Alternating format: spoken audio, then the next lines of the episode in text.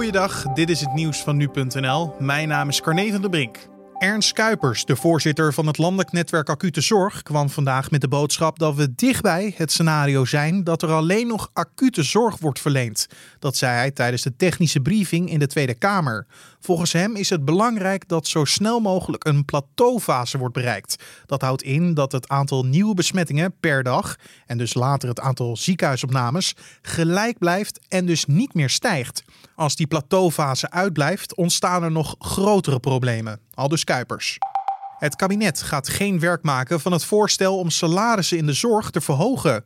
Gisteren werd een motie van PVV-leider Geert Wilders hierover aangenomen, terwijl Kamerlid Stineke van der Graaf van ChristenUnie per ongeluk voor had gestemd.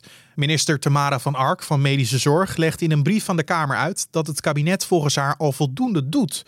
De lonen zijn in de afgelopen jaren al flink gestegen, zegt Van Ark. Daarnaast wil het kabinet eerst een onderzoek naar knelpunten in de zorg afwachten.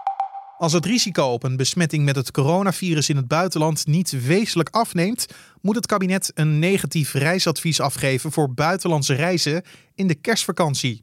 Dat adviseert het Outbreak Management Team. In het nieuwste advies schrijft het belangrijkste adviesorgaan van het kabinet dat in de zomermaanden vele honderden mensen met een coronabesmetting zijn teruggekomen naar Nederland.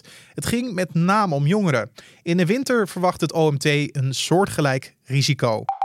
De Nederlandse Vereniging van Ziekenhuizen heeft nog geen signalen ontvangen dat er bij de ziekenhuizen een tekort is aan griepprikken. Voorlopig gaat de vaccinatie van ziekenhuispersoneel gewoon door.